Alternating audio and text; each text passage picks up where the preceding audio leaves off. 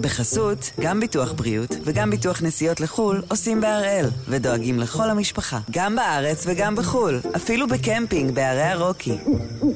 כן, גם שם, כפוף לתנאי הפוליסה וסייגיה ולהנחיות החיתום של החברה. היום יום שני, 2 באוגוסט, ואנחנו אחד ביום, מבית N12.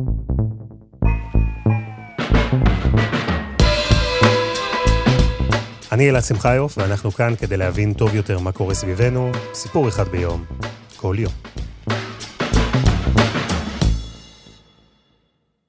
האמת, נורא רציתי להגיד משהו בסגנון, אחרי הקרב על הזהב בטוקיו, בירושלים, נערך כל הלילה הקרב על הכסף. אבל הצוות המסור של אה, אחד ביום גלגל עיניים ואיים שאני לא אעז לפתוח עם בדיחת אבא ירודה שכזו. אז אני לא אעשה את זה. אחרי שלוש שנים שישראל התנהלה בלי תקציב, בלי תכנון איך היא מוציאה, על מה היא מוציאה, כמה היא מוציאה, שוב חזרו הדיונים הקדחתניים, הלילות הלבנים, הספינים, האיומים, הקרבות, ההפגנות, כל החגיגה הזו, שמרכיבה את אחד האירועים הכי חשובים בחייה של ממשלה, העברת תקציב מדינה. וזה בדיוק מה שקרה גם הלילה. שרי הממשלה, מנכ"לי המשרדים, בכירי האוצר, כולם ישבו ביחד לדיון ארוך ארוך, שבסופו אמורים השרים לאשר את התקציב לשנתיים הבאות. אז בזמן שהם משלימים שעות שינה, הפעם אנחנו שואלים את הפרשנית הכלכלית קרן מרציאנו, איך בעצם מכינים תקציב למדינה? והאם כל הבלגן הזה מסביב, הקרבות והרגע האחרון והלילה בלי שינה, האם זה באמת נחוץ?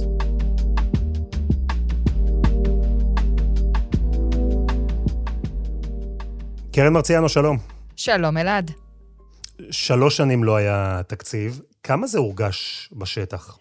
מאוד uh, הורגש בשטח, בטח uh, בשנה שהיא uh, שנת uh, קורונה ושנה של uh, משבר כלכלי. כשאין לך תקציב, אין לך בעצם את כלי הניהול הכלכלי המרכזי, ואתה לא יכול לתכנן תוכניות ארוכות טווח. כשאתה מוסיף לזה את העובדה שחלק גדול מהזמן הזה היינו בעצם בזמן של ממשלות מעבר, אתה מקבל שיתוק ממשלתי מאוד גדול, תוכניות רבות שלא תוקצבו, שלא יצאו אל הדרך, גם בגלל שלא היה תקציב, גם בגלל ששרים לא באמת תפקדו, גם בגלל שהרבה משרות מפתח לא אוישו, וקיבלנו שיתוק ממשלתי מאוד גדול. אתה יודע, אני יכולה לספר לך אה, אה, אנקדוטה. באחד השידורים שלי בשנה האחרונה, הבעתי ביקורת על העובדה שאין תקציב מדינה אה, מאושר, ואמרתי, כל עסק בינוני ומעלה לא יודע שהוא לא יכול להתנהל בלי תקציב. ואז התקשר אליי אחד מאנשי העסקים הבכירים במשק ואמר לי, קרן, טעית. אפילו דוכן פלאפל לא יכול להתנהל בלי תקציב. בטח שלא מדינה. נו, ובכל זאת, תסתכלי על השנה וחצי האחרונות. בחירות, מבצע צבאי, בעיקר קורונה, ובכל זאת, בלי תקציב, המדינה תפקדה. איך זה קרה? עשו מין טריק כזה. לא היה תקציב, ואז אמרו, אנחנו עושים קופסאות. קופסאות קורונה. אנחנו בעצם עושים קופסה מחוץ לתקציב, שמים בקופסה הזאת בכל פעם כמה עשרות מיליארדי שקלים, הכנסת איכשהו מאשרת את זה באיזשהו הליך בזק, ובכסף הזה שנמצא, אנחנו בעצם נותנים את כל הסיוע שהיה בתקופת הקורונה, גם למובטלים, לכל אלה שהיו בחל"ת, הסיוע לעסקים. אבל זה טריק חשבונאי, שאתה יודע, מאוד לא רצוי לעשות אותו. מה שנקרא קופה קטנה, רק שבמקרה הזה הקופה היא לא כל כך קטנה. הייתה מאוד גדולה. אז לפני שאני רגע ניכנס לתוך התקציב הנוכחי, אני רוצה שנדבר רגע באופן כללי, איך זה עובד. איך בכלל מגבשים תקציב? משרד האוצר הוא בעצם הגוף העיקרי שמתכנן את תקציב המדינה, ומי שבמשרד האוצר אחראי על זה הוא אגף התקציבים. יש את ראש אגף התקציבים, ומתחתיו יש את הסגנים והרפרנטים, שבעצם כל סגן אחראי לתחום מסוים ולכמה משרדים ממשלתיים. הם עוקבים במהלך כל השנה אחר התקציבים של המשרדים האלה, עובדים בשיתוף פעולה עם המנכ"ל והשר, ויודעים באופן די ברור איך מתנהל התקציב של אותו משרד. ובכך בעצם הם בונים למשרדים האלה את uh, תקציב המדינה, שנשען במידה רבה גם על מה שהיה בשנים שלפני. אחרי שהם מגבשים את ההצעה הראשונית, הם הולכים ומדברים עם השר והמנכ"ל של המשרד הרלוונטי, וביחד הם עוברים. חלק, uh, תמיד השר רוצה יותר בסעיף הזה, פחות בסעיף ההוא, מנסים להגיע uh, uh, להסכמות. ובהרבה פעמים לא מצליחים להגיע להסכמות כאלה, ובעצם מעבירים את הכל להסכמות בזמן ישיבת הממשלה ביום של אישור התקציב. עכשיו, כל התהליך הזה שאני תיארתי לפניך, הרבה מאוד שרים אומרים, רגע, זה תהליך לא בריא. יושב שם איזה רפרנט במשרד האוצר, והוא בסוף זה שמחליט על איך יתנהל המשרד שלי, שאני השר הממונה. אני רוצה הפוך. אני רוצה שאתם תיתנו לי את המסגרת הכללית, ואני אחליט איך אני מחלק. תנו לי יותר חופש. אגב, העניין הזה מאוד מאוד בא לידי ביטוי עכשיו. יש כאן הרבה שרים חדשים, אלעד, שלא היו, לא כיהנו לפני כן כשרים, לא ממש הכירו עד הסוף את כל השיטה הזאת. ואני שמעתי מהם בשבועות האחרונים הרבה מאוד תסכול. הם באו ואמרו לי, תקשיבי, את לא מבינה איך זה מתנהל. את לא מבינה כמה כוח יש לילדים האלה מאגף תקציבים. אמרתי להם, חברים, ברוכים הבאים, שלום, ככה מערכת מתנהלת. אני זוכרת, אתם יודעים כמה דורות של שרים התלוננו את אותה תלונה, וזה נמשך. אה, ובכל זאת, יש פה דיסוננס שהוא מובנה, כי האוצר רוצה לקצץ ולחסוך, וממול השרים רוצים כמה שיותר תקציב, כל אחד למשרד שלו כמובן. אז מה קורה כשאין הסכמות, ואני מניח שבהרבה מקרים אין הסכמות? כשאין הסכמות זה עובר לדרג הפוליטי. ואז אה, שר האוצר אמור לדבר עם השר הממונה על אותו משרד ולהגיע בעצם להסכמות. בדרך כלל, את האגוזים הקשים לפיצוח משאירים ליום של ישיבת הממשלה על התקציב. אנחנו, הפרשנים הכלכליים, כל הזמן מספרים שאנחנו מדווחים בעצם על ישיבת הממשלה שמתקיימת, אבל היא בעצם מתנהלת בחדרים שליד החדר הראשי, ליד חדר הישיבות.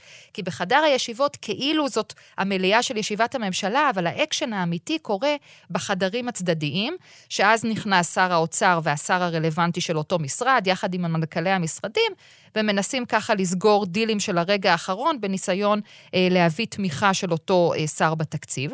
ואם אתה רוצה אולי את הדוגמה הבוטה ביותר לאיך זה לא צריך להתנהל, אז אני יכולה להביא לך את הדוגמה מהשבוע שעבר, איך סיכמו את התוספת הענקית לתקציב הביטחון. היה חוסר הסכמה על תקציב הביטחון, אה, דרישות של מיליארדים רבים של מערכת הביטחון. במשרד האוצר לא הסכימו אפילו לשמוע, אמרו שמדובר בתוספות מטורפות שאי אפשר לתת.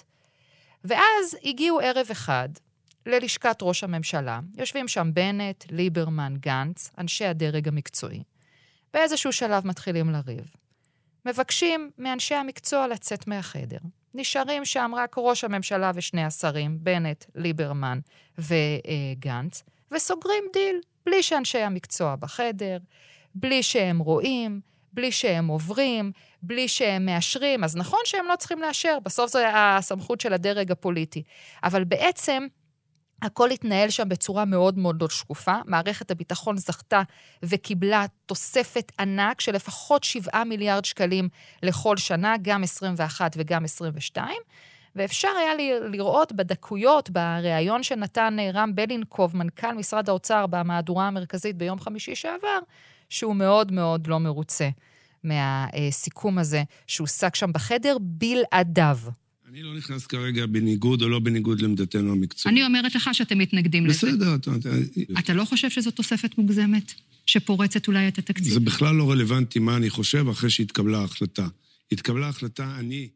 אז זהו, שאת מתארת פה איזושהי דואליות, שמצד אחד אה, פקידי האוצר, מה שהם נקראים לפעמים בזלזול, מחזיקים בה המון כוח, ובסוף, בצד השני, אה, הפוליטיקאים הם אלה שמחליטים, בטח הפוליטיקאים הבכירים. זה תמיד יתנהל בצורה הזאת? אנחנו רואים במהלך השנים ירידה בכוח של אגף התקציבים. זה הרבה פעמים גם תלוי מי השר, עד כמה הוא מוכן לשתף פעולה עם uh, אגף התקציבים, עד כמה הוא נותן שם מה שנקרא מרחב מחיה ומרחב תמרון הפקידים, ועד כמה הוא בא ואומר להם, חברים, פה אני מחליט. אבל בעניין של תקציב הביטחון, זה כבר עניין של מסורת. בתקציב הביטחון, תמיד בסוף uh, uh, אנשי הביטחון מנצחים. תמיד יש כאילו את העננה הזאת של ביטחון המדינה והדברים הסודיים אה, אה, שיש באוויר, וסוגרים אה, דילים. לעומת זאת, במשרדים האזרחיים, תמיד הרבה יותר קשה, שם יש מעורבות הרבה יותר גדולה של הדרג המקצועי של האוצר. והוויכוחים האלה שאנחנו רואים, ואת מתארת ויכוחים שתמיד מגיעים ברגע האחרון. עד כמה הם אותנטיים ועד כמה זה, זה סוג של טקטיקת משא ומתן בניסיון להוציא עוד? זה גם וגם. כלומר, הרבה פעמים באמת השרים רוצים יותר למשרד שלהם, אבל הרבה פעמים הם גם מנפחים מראש את הדרישות שלהם, כדי שבסוף הם יקבלו רק רבע מזה ויוכלו להציג אחר כך את זה כהישג מאוד משמעותי. אני יכולה לספר לך שלמשל בשבוע האחרון היו הרבה שרים שהידבקו על דלתו של שר האוצר, וביקשו הרבה מאוד תוספות, והיה נוח לו מראש לא לסגור עם כמה מהם, למרות שיכול להיות שהוא היה יכול לסגור איתם ולא להשאיר את זה לרגע האחרון, כדי בכל זאת לנסות לייצר איזושהי דרמה ולהראות שנאבקים על התקציב. אני לא אשבור את כללי הז'אנר. גם היום תראו משברים ודיונים אל תוך הלילה ולקראת הבוקר, אבל בסופו של דבר נאשר את התקציב. שלא יהיה ספק לאף אחד. ואיך אמר לי אחד מבכירי האוצר, בכל זאת אנחנו צריכים, גם אנחנו למלא, אחר אה, כללי הטקס, כדי שתהיה כאן דרמה, כדי שיראה שאנחנו נאבקים, כדי שהם ייראו כמי שממש נלחמים על המשרדים שלהם ואחר כך משיגים הישגים, ואנחנו נראה כמי שבאמת נלחמים כדי לשמור על הקופה הציבורית, ובסוף זה יוצג כאילו כולנו הזענו והצלחנו להעביר תקציב, אז אתה רואה, גם בעניין הזה, כללי הטקס צריכים להישמר. כשאנחנו מדברים על תקציב המדינה, אי אפשר שלא לדבר על החוק שהולך איתו יד ביד, והוא חוק ההסדרים. דיברנו כאן למשל בשבוע שעבר על הרפורמה בתחום הכשרות ועל הרפורמה בענף החקלאות. שתי רפורמות ענק שאמורות להיות יחד חלק מחוק ההסדרים. זה לא פחות משמעותי מתקציב המדינה, אולי אפילו יותר. מה זה בעצם חוק ההסדרים? אם אתה שואל אותי, זה החלק היותר עיקרי בתקציב המדינה. מה זה בעצם חוק ההסדרים? זה חוק, זה בעצם אסופה מאוד גדולה של חוקים ורפורמות ושינויים מבניים אה, במשק, שהממשלה יודעת שהיא מאוד מאוד תתקשה וייקח הרבה מאוד זמן לאשר כל אחד מהם בנפרד, ואז היא מביאה את כולם ביחד, תחת הכותרת הזאת של חוק ההסדרים ומעבירה את זה בעצם יחד עם התקציב. עכשיו, למה זה מאוד מאוד חשוב? כי מדובר שם בעצם על המדיניות הכלכלית האמיתית של הממשלה, על כל הרפורמות שהיא חושבת שהכי חשוב לעשות במשק באותה שנה ובשנים אה, אה, שאחרי, וזאת בעצם המדיניות הכלכלית האמיתית שלה. איפה הבעיה כאן? ולכן תמיד יש מאבקים עם היועץ המשפטי לממשלה בעניין הזה, שאומרים, חברים, אל תגזימו, יש גם חוקים שצריך להעביר בנפרד. לא את הכל אתם יכולים להכניס תחת הסל הזה של חוק ההסדרים, בגלל שאותו מעבירים בבת אחת עם התקציב.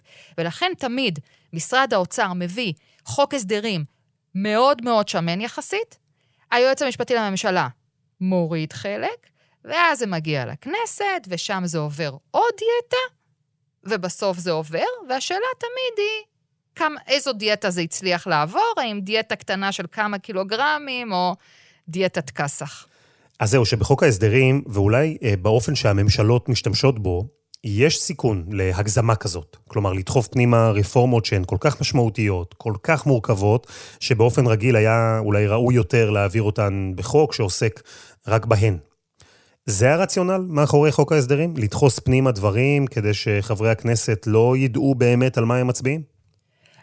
גם מבלי שחברי הכנסת יודעים בדיוק, ובעיקר כדי לחסוך זמן. כל חוק, לא כל חוק, אבל חלק גדול מהרפורמות שנמצאות בחוק ההסדרים הן רפורמות מאוד מאוד מסובכות, שלוקח הרבה זמן להעביר אותם. אם היית לוקח כל אחת מהרפורמות האלו, היית צריך שנים במצטבר כדי להעביר אותם. כאן אתה בעצם מעביר אותם בהליך חקיקה מזורז של שלושה-ארבעה חודשים. כי תחשוב, כל רפורמה כזאת הייתה מצריכה דיון בוועדות, ושלוש קריאות, והלחצים של הלוביסטים, והלחצים של כל הגופים שעלולים להיפגע, והשרים הרלוונטיים שאמורים להגיע להסכמה.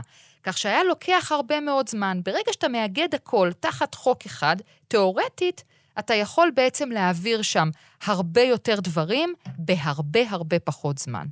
עכשיו, גם הרבה פעמים צריך להבין, יש גם אה, אה, מדיניות עיזים של אוצר. כלומר, האוצר בכוונה מכניס לך סעיפים רבים לחוק ההסדרים, מתוך ידיעה ברורה שחלק מהם ייפלו בסופו של דבר. אני חושבת שלמשל, ההצעה לייקר ב-20 שקלים את ה... שזה נמצא בחוק ההסדרים, את הביקור של כל אחד מאיתנו אצל רופא מומחה בקופת חולים, זה מסוג הגזרות שהאוצר שם בתור עז בחוק ההסדרים, כי זה משהו שכולנו מבינים, זה מאוד מעצבן את כל הציבור, זה מאוד צרכני. רבים רבים על זה. בסוף האוצר מתפשר על זה, כי על זה שמו את כל הספוטים ואת כל הפוקוס, אבל בזמן שכולנו התווכחנו על העניין הזה, הוא מצליח בדלת האחורית להעביר הרבה הרבה רפורמות אחרות בחוק ההסדרים. חסות אחת, וממש מיד חוזרים.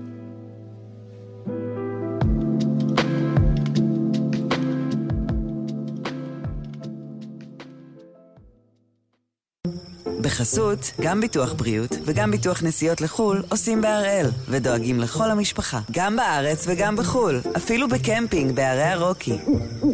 כן, גם שם, כפוף לתנאי הפוליסה וסייגיה ולהנחיות החיתום של החברה. קרן, אנחנו מדברים על uh, תקציב המדינה ועל חוק ההסדרים, ובואי נצא מנקודת ההנחה שכל עבודת ההכנה שדיברנו עליה הסתיימה. ויש אישור משפטי לחוק ההסדרים, ויש הסכמות בין האוצר למשרדי הממשלה השונים בנוגע לתקציב, הכל בסדר. עכשיו צריך להעביר את התקציב, לאשר אותו כלומר, והשלב הראשון הוא ההצבעה בממשלה.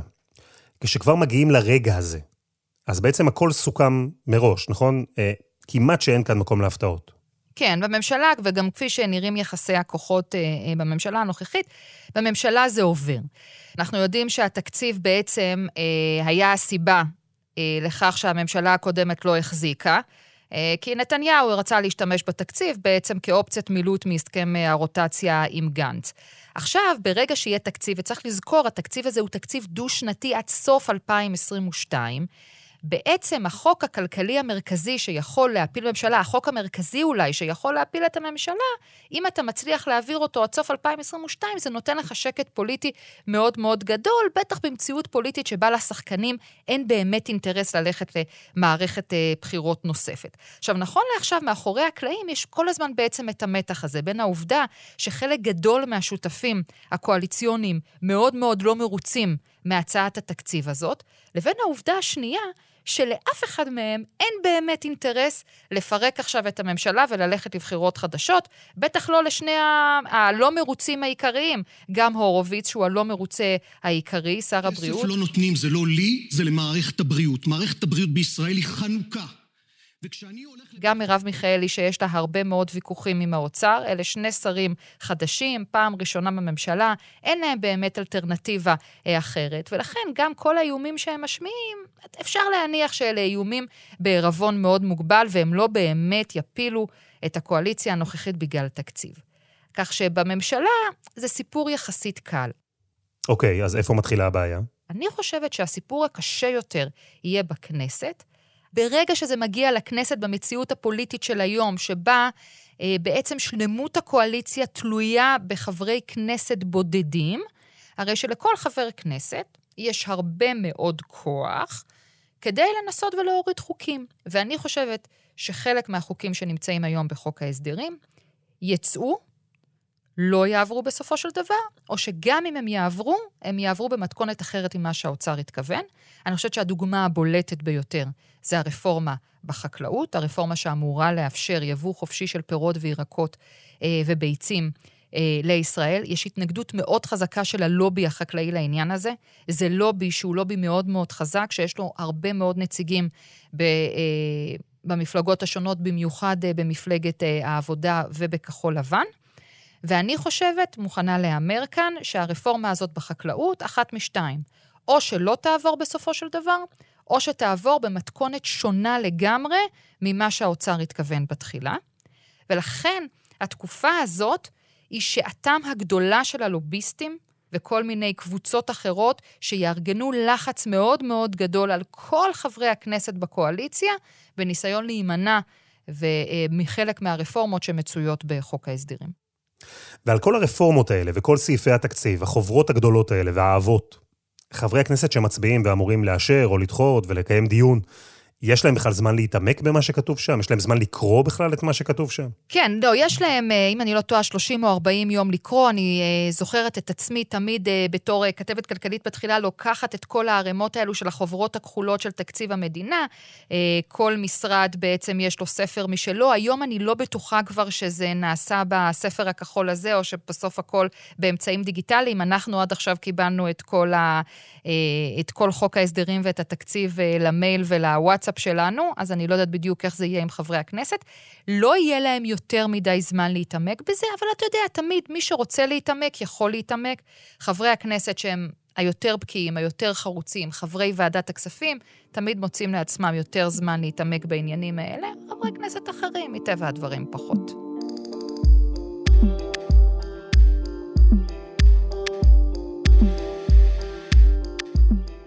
בואו נדבר רגע לסיום על תקציב 2021-2022.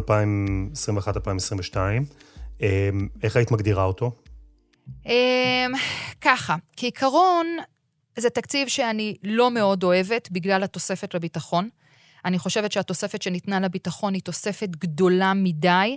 היא בערך 7 מיליארד שקלים לכל שנה, גם ל-2021 וגם ל-2022, שתבוא בסופו של דבר על חשבון התקציבים האזרחיים. אני חושבת שבשנה כזאת, אחרי שראינו את חולשת מערכת הבריאות ואת חולשת מערכת החינוך, היה צריך לחשוב שם על אה, אה, גם תוספות, אבל גם ניהול חכם יותר של התקציב, בעיקר במערכת החינוך. אני חושבת שלא עושים את זה מספיק. אז במובן הזה, כשיש יותר מדי תוספת לביטחון, פחות מדי תוספת למשרדים אזרחיים, מראש אני לא אוהבת את זה. זה עניין אחד. בצד השני, צריך לזכור שיחסית התקציב הזה הוא לא תקציב קשה, הוא לא תקציב של גזרות. דיברנו על זה בפודקאסט הקודם. אנחנו זוכרים את המציאות הכלכלית שבה אנחנו נמצאים. יש מצד אחד גירעון גבוה, אבל מצד שני משק שרק עכשיו יצא מהקורונה ושוב נכנס לגל כזה או אחר שאנחנו עוד לא יודעים מה יהיו השפעותיו הכלכליות, ולכן התפיסה הכלכלית עכשיו בכל העולם אומרת, עזבו עכשיו קיצוצים ומיסים. בואו תנו קודם כל לכלכלות להתאושש, לייצר יותר מקומות עבודה, נתחיל קיצוצים ואולי גם מיסים, לא עכשיו, ב-2023. אז במובן הזה, ליברמן היו חיים קלים, הוא לא היה צריך לעשות כאן קיצוצים מאוד מאוד כואבים. קיצוצים שאנחנו מדברים עליהם, מס על כלים חד פעמיים, ועיקור החשמל, ומס על משקאות ממותקים, אלה גזרות צרכניות, אבל אלה לא העלאות המיסים שאפשר היה לחשוב שיהיו בשנה קשה כזאת עם גירעון יחסית גבוה מהקורונה. אז אנחנו בעצם עומדים בפני תקציב שאין בו גזרות, כמו שאולי היינו מצפים שיהיו בו, כי הן פשוט כנראה נדחות למועד מאוחר יותר. ואנחנו עומדים בפני תקציב שהוא רחוק מלהיות מושלם, אבל פוליטית עדיף לכל החברים בקואליציה מאשר האלטרנטיבה שהיא ללכת עכשיו לבחירות. ובכל זאת, קרן, אני רוצה לשאול אותך אולי שאלה דווקא שהיא אה, אישית יותר. מתארת כיפופי ידיים. את מתארת ישיבה אל תוך הלילה. עיזים שהאוצר מכניס כחלק מטקטיקה ומשאים ומתנים בחדרים צדדיים. זה מתיש, כל המסביב הזה, לא? כלומר, אי אפשר פשוט להגיע לשורה התחתונה וזהו? תראה, האמת היא שלא נעים לי כבר uh, לספור איזה תקציב זה שאני מסקרת, כי באמת uh, כבר סיקרתי, להערכתי, יותר ב-20 תקציבי uh, מדינה. ואני חייבת להגיד שזה פשוט uh, טקס שחוזר על עצמו uh, כמעט כל פעם מחדש. אני לא אומרת כל שנה מחדש, uh, מהסיבה הברורה שבשנים האחרונות זה לא היה. אז במובן מסוים, אני מאוד מתרגשת שזה סוף סוף uh, חוזר וקורה, כי כפרשנית כלכלית התגעגעתי לשגרה הזאת של uh, uh, ממשלה וכנסת שמאשרות את תקציב מדינה, אבל בכל מובן אחר, הטקס הוא אותו טקס, אלעד. העיזים הרגילות שמכניסים, כל המשחקים הציניים, הישיבות הליליות, כל הדיונים אה, מסביב לחדר, כל הכספים שאחר כך ייתנו מעל ומתחת לשולחן של חברי הכנסת. הטקס הוא טקס והוא אותו טקס, ויחזור על עצמו גם הפעם, ממשלת ימין, ממשלת שמאל, ממשלת אמצע. בסוף אצל כולם זה כנראה אותו דבר.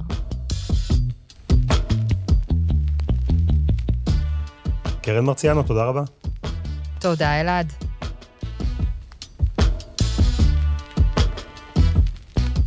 וזה היה אחד ביום, של N12. הפרק הזה, כמו כל הפרקים הקודמים שלנו, למשל הפרק שבו קרן מרציאנו הסבירה איך ישראל מתמודדת עם גירעון חסר תקדים שנוצר כאן בתקופת הקורונה, אז כל הפרקים זמינים ב-N12 ובכל אפליקציות הפודקאסטים. אנחנו גם בפייסבוק, חפשו את הקבוצה שלנו שם, אחד ביום, הפודקאסט היומי. העורך שלנו הוא רום אטיק, בצוות עדי חצרוני ודני נודלמן, על הסאונד עומר פרימט ואני אלעד שמחיוף, ואנחנו נהיה כאן גם מחר.